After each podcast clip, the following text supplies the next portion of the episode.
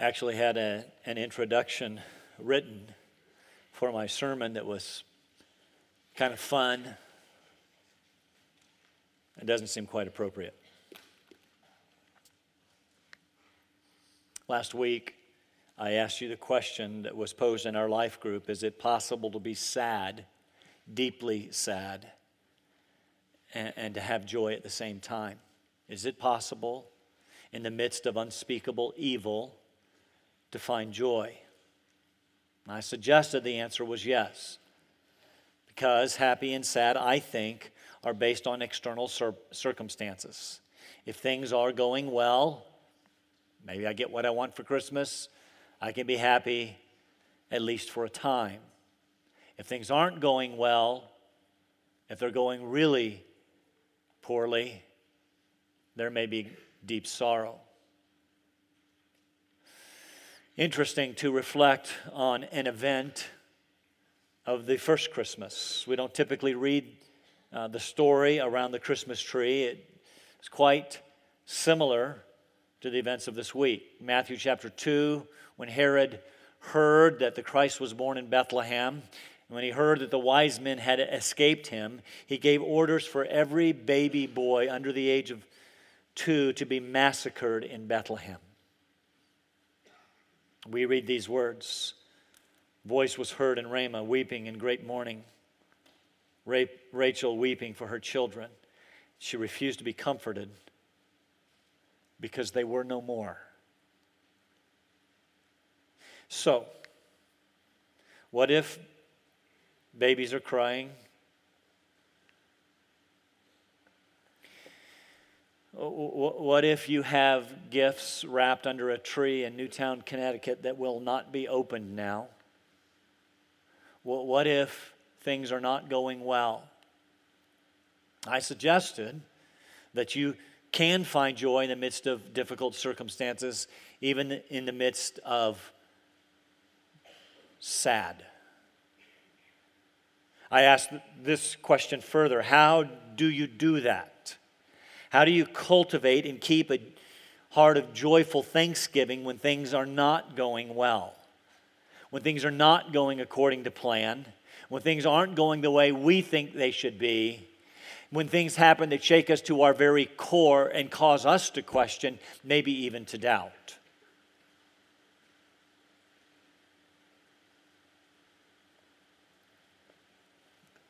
My wife has a friend that she works with.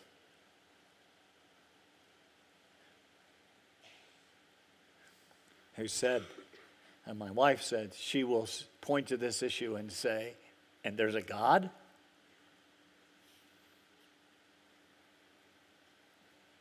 We remember Paul is writing his letter to the Philippians from prison. He's in chains, very likely chained to a Roman guard. Been there for up to four years now, not to mention his other imprisonments for the gospel, his beatings, his numerous sufferings for the cause of Christ. Yet we read this letter and it sounds like he's writing from a picnic. And we'll find that he's writing to a church which is also suffering. How does he do it? How does he write to a church and actually say the words, rejoice? I, I, I say it again, rejoice. How can you find Mary in Christmas in the midst of life's very great and deep challenges? Well, last week we saw in the first couple of verses that we can find joy by remembering that we're first bond servants, we're slaves of Jesus Christ. He's the new master, a whole lot better than that old taskmaster of sin. And, and, and so as we surrender, not my will but yours be done, there's joy in that. Second, we remember that we are saints in Christ Jesus. All of us are holy ones in Christ, which is another key thought in the book. Everything that we are, everything that we have is because of the gospel of Christ. We've actually been given grace from God the Father through his Son, resulting in peace peace with him and peace with you. These are things the world can't touch. It doesn't matter. I said this last week. It doesn't matter what challenges we're facing externally. Is that true? Can we have an inward joy that can't be taken from us? Brings us to Paul's thanksgiving. in all of his letters except Galatians, he offers a thanksgiving for his readers. Uh, this was another common practice in the Greco Roman world, a, a, day of letter writing. But again, Paul takes it and he Christianizes it because the gospel touches everything he touches. His thanksgiving actually extends through verse 11. We'll only get through verse 6 today. Look at it with me. Philippians 1, verses um, 3 to 6 say this I thank my God in all my remembrance of you, always offering prayer with joy in my every prayer for you all, in view of your participation in the gospel from the first day until now. For I am confident of this very thing, that he who began a good work in you will perfect it until the day of Christ Jesus. I thank my God in all my remembrance of you, always offering prayer with joy from prison writing to a church that was suffering in much the same way that he was. I think we find here some, some things that we can do to, to, to bolster, to encourage, and to sustain joy. The outline as we jump into the text. We're going to find that Paul was a man of unceasing prayer. We find that a little easier in times like this, don't we? He was a man of others focused prayer. Again, a little easier, isn't it? He was, he was a man of thankful prayer, uh, of gospel centered or gospel focused prayer, and then of God confidence prayer. You want to remain joyful in trying times? Here's how you do it. First, in the midst of difficult circumstances, Paul was a praying person. I am always, he says, offering prayer. Again, it's very interesting that we are more likely to pray when things are going badly than when things are going well. We didn't break up into little communities to pray last Sunday. You see, when things are going well, we tend to think, I got this, I can, I can, I can handle life. Of course, we can't. And so, is it any wonder that challenges come our way which drive us to our knees so that we stay connected with the Master, with the Father, who alone knows all things, who alone knows why and how, who, who alone know, can do anything about our present circumstances. So I want to suggest that there is even a sense in which difficulties, to get this, difficulties are a key to joy because it drives us to our Father. Don't miss that joy is a fruit of the Spirit. I don't want you to leave last week or this week thinking, okay, got this. I got to muster up joy. Won't work.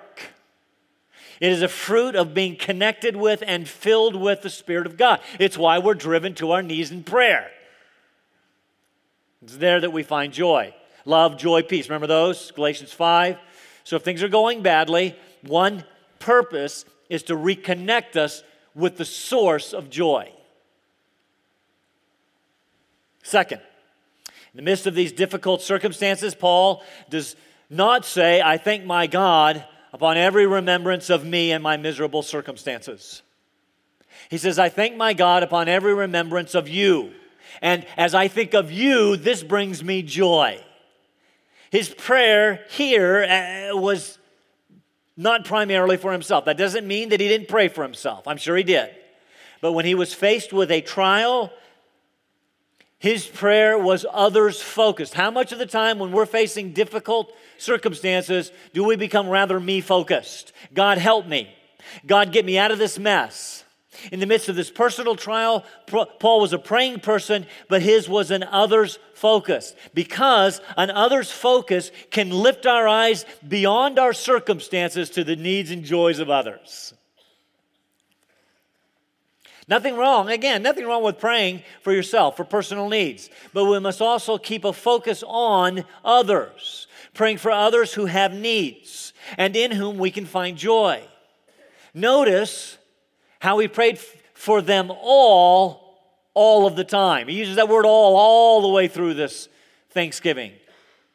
This doesn't mean that all of his prayers for them. What he means is whenever he prayed, he, he prayed for them all with thanksgiving, always thanking God for them. Thanking God for them all. Don't miss that.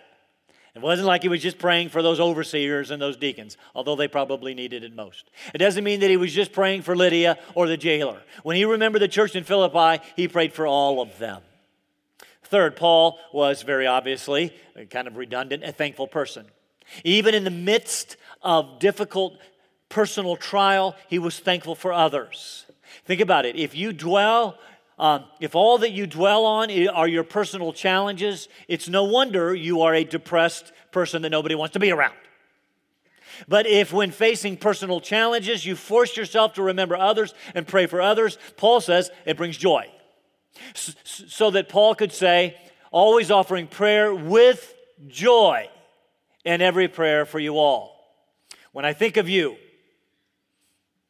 in the midst of my difficult circumstances, chained to this soldier, it brings me joy. I'm laughing. He's wondering what's going on.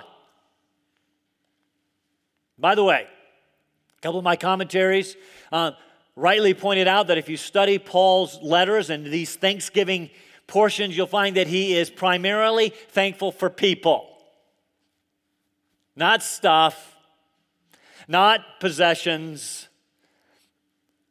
He was thankful for people because people bring lasting joy. Goes on, verses 5 and 6, to talk specifically about what he was thankful uh, as he thought about people that brought him this joyful remembrance. In verse 5, he says, I am thankful for your participation in the gospel from the first day until now. From the first day that I arrived in Philippi 10 years ago, you somehow participated in the gospel. What does that mean? I'm thankful for your participation in the gospel. Lots of discussion, and there primarily falls in one of two camps. The word participation is a word that you, you, are familiar with. It's that word koinonia. It's often translated fellowship. It speaks of sharing together in something, this bond of life that unites us. So he says, I am thankful for your fellowship, literally, your fellowship in the gospel. In this gospel that we share in, in this gospel that unites us, in view of your fellowship, in view of your participation, in view of your partnership. Maybe your translation has it because there are the two ideas. What does he mean when he says, in view of your fellowship from the first day until now? Again, these commentaries want to make it an either or proposition. That is, it is either their participation in, meaning their acceptance of the gospel, or their partnership in, meaning their propagation of the gospel. Okay? But Paul says from the first day until now. Well, obviously, when he speaks of the first day, he means the first day that he preached the good news of Jesus. He is obviously speaking of their conversion, how they believed the gospel and became Christians. He says, When I think of that, that brings me great joy. When I think of how you became Christians, confessing Jesus as, as the Messiah, confessing Him as your Savior, when you believed in His death, burial, and resurrection, man, that just brings me great joy. Now, let's stop there a minute. Paul's in prison for preaching that gospel. He's suffering for the cause of Christ. He's been beaten countless times. He's been stoned, left for dead, persecuted, deposed, imprisoned many times, to include this current four year imprisonment. He had every right, most would think, I would think, to be miserable about this very gospel he preached. God, I am serving you by telling people about you, and they respond by persecuting me. They'll eventually even kill me for it. I go to Philippi, I preach the gospel, spend the night in jail after being beaten. This thing is not working too well. Is that what he dwelt on? Is that what he thought about? No, he was thankful because here's the truth some believed. And it was, it was his remembrance of those who believed that brought him joyful thanksgiving. Meaning, meaning this the gospel in the lives of other people can bring us joy in the midst of difficult circumstances. It's not all. Paul says, it gives me joy when I think about your participation, your fellowship, your partnership in the gospel from the first day until now. You see where the argument comes? Some people want to focus on the first day, some people want to focus on the until now. You see, this means that the gospel had an ongoing impact uh, on these believers beyond their initial conversion. It changed their lives. And as he thought about changed lives, it brought him joy. Now, how did this gospel change their lives? How did they go on to participate in the gospel until now? I think, in addition to what we see on the screen, three very clear ways. First, they continue to live gospel centered lives as saints, holy ones. Remember that from last week? The gospel had not only saved them from the consequences of sin, it had rescued them from the clutches of sin. They were living lives consistent with the gospel. Not perfectly. That's why he, one of the reasons he's writing them is because of this disunity in the church. He's going to urge them at the end of this chapter to live lives worthy of the gospel. But when he saw the ongoing effect of the gospel in the lives of brothers and sisters, even in the midst of his own suffering, when he saw then that this gospel works in your life, that brings me joy. In other words, I might be suffering for this gospel that I preach at the hands of those who oppose Christ. Uh, uh, but look at what the gospel is doing in the lives of people who accept Christ. Second, they had shared their resources materially, generously for the good of the gospel. Here's a little peek at January 27th.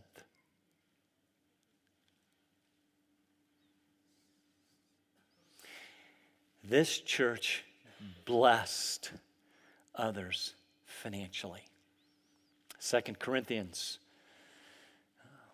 Paul talks, he's writing to Corinth, and he talks about these Macedonian churches who joyfully gave. Listen to what he said. Now, brothers, we wish to make known to you the grace of God which has been given um, in the churches of Macedonia. That's Philippi, Thessalonica, and Berea that, uh, that in a great ordeal of affliction, their abundance of joy, that sounds a little bit like Paul, in, in much affliction, in, in abundance of joy, and their deep poverty overflowed in the wealth of their liberality. For I testify that according to their ability and beyond their ability, they gave of their own accord, begging us with much urging for the favor of Oh, participation in the support of the saints.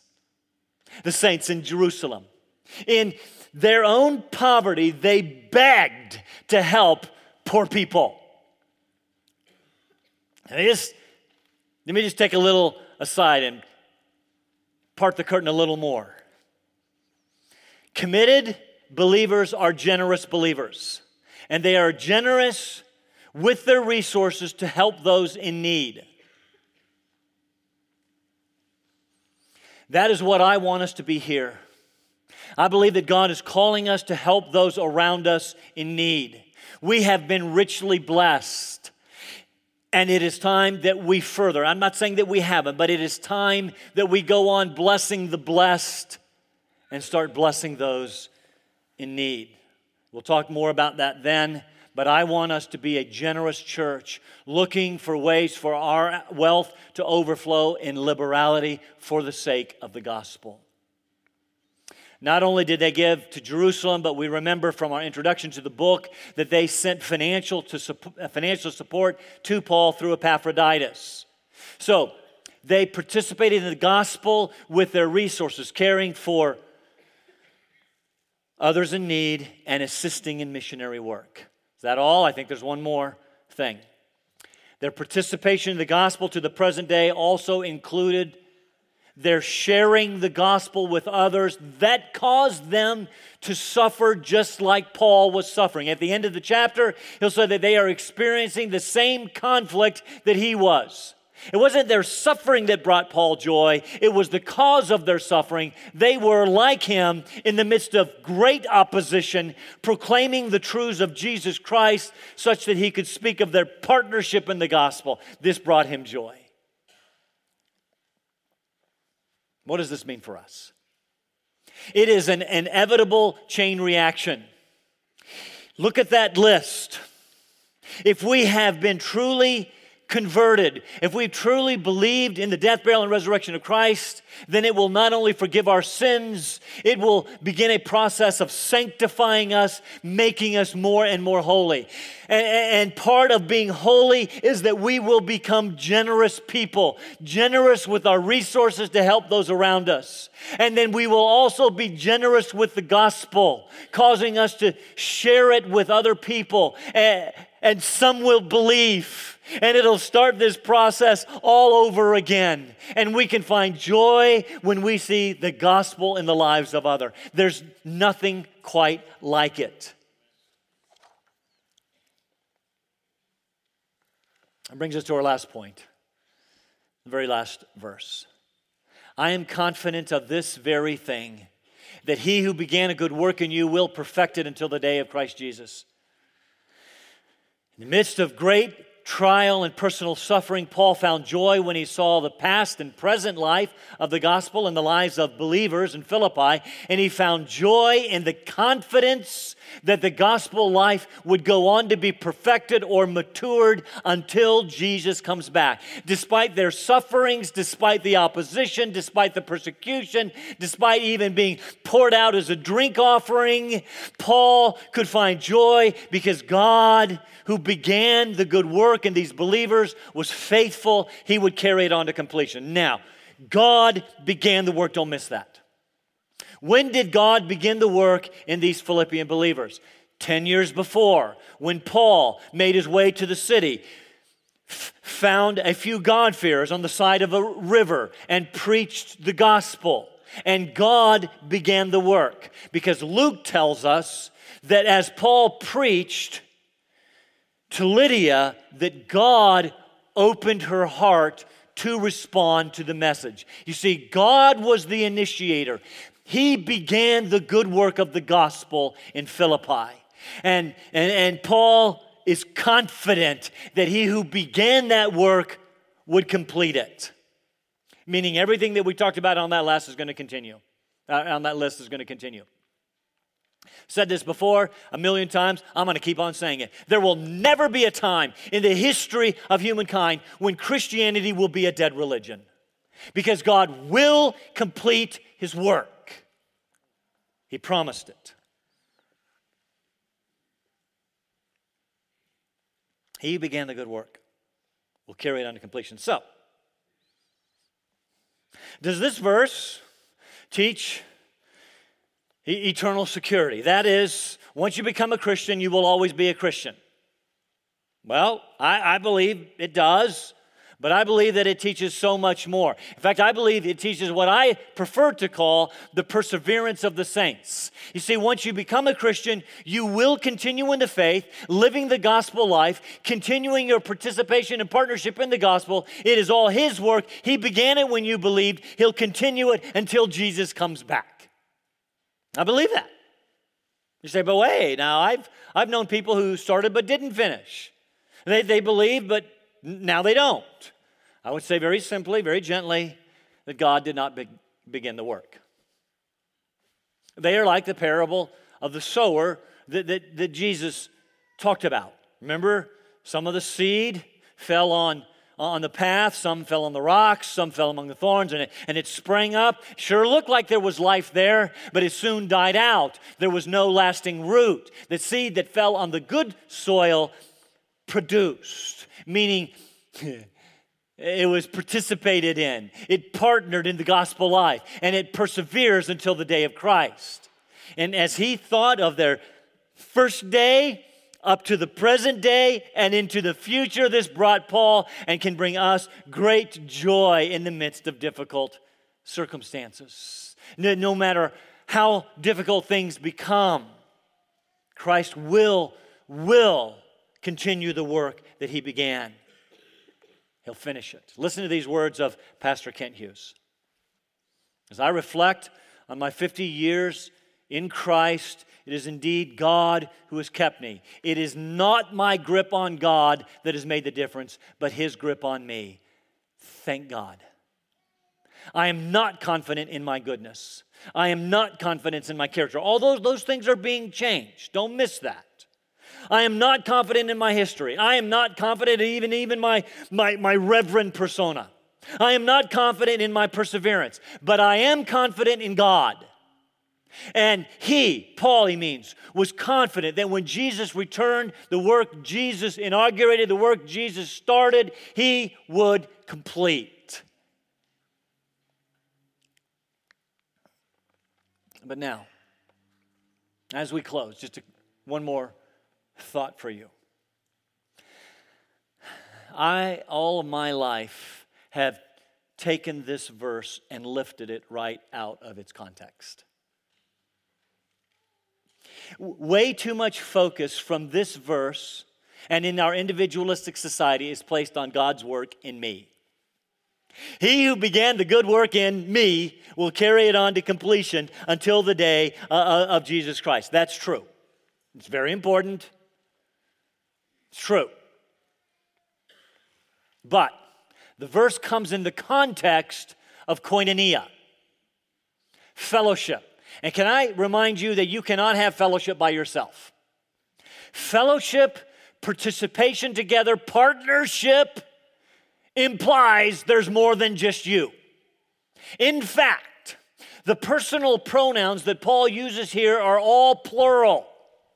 I thank my God in my remembrance of you all, always offering prayer with joy for you all, in view of your plural, your participation, your partnership. Well, that's why he uses the word koinonia, because he can't use a singular and the word koinonia together. Your koinonia together in the gospel. And I'm confident of this that he who began a good work in you all will carry it on to completion. So, Paul's thanksgiving is for their individual acceptance of the gospel? Yeah, maybe. That will be completed in each one of you? Yeah. But he is thankful for the work of the gospel in the corporate expression of believers called the Church of Jesus Christ. And he is confident that the work of the gospel that God started in this church and frankly in our church will be carried on to completion until the day of Jesus as we together partner in the work. Here's the point Paul was writing to a church facing persecution and division. And he starts right at the outset saying, in the face of this opposition, this horrible opposition out there, and this conflict, this division within, listen, I want you to know something. I am confident that you'll get this right. That, that, that God, who started the work, will complete it. Your koinonia is deeper and stronger than any blood relationship that you enjoy with mere brothers and sisters that you'll gather with on Christmas Day. The fellowship that you enjoy on Christmas Eve as we gather here is much deeper and stronger than any blood. Because it's built on the basis of our sharing together in the saving work of Christ announced in his gospel. So, I am confident that God, who began the work of the gospel in this church called Alliance Bible Fellowship, will complete it. I am confident that it will carry it on to completion until the day of Jesus Christ. This means something to me. This means we need each other. If there is any fellowship of the Spirit, Paul will say in chapter 2, then make my joy complete by being of the same mind, same love, same spirit. We need each other for the work of the gospel, both within and without the church. God never intended you to be a singular fellowship. It can't happen. You can never do this alone. I am confident in the work of the Spirit in this corporate expression of the body of Christ, of Christ that we call alliance. He who began the good work in you all will carry it on to completion until the day of Christ. Let's stand. Finished in the first service, and Shirley Dow walked up to me. Shirley Dow, who is a charter member of Alliance Bible Fellowship, 30 something years ago, 34 years ago. She came up to me and she said, In the early days, we were facing some division in the church. And that week, I was doing, I was doing my personal devotions in Philippians chapter 1. And in my Bible, She said, I don't carry it because it's all taped up now, but in my Bible, next to Philippians 1 6, I wrote in the margin, ABF. I'm confident that he will carry ABF to completion. She said, when we had the beam signing, remember that? Those of you who were here, we, we went out and we wrote verses on the beams that are now covered. She wrote Philippians 1 6. Father, I am confident that you who began the work in us will carry it on to completion. So may we together join arms and do participate, partner in the work of the gospel until the day Jesus comes. In his name we pray. Amen.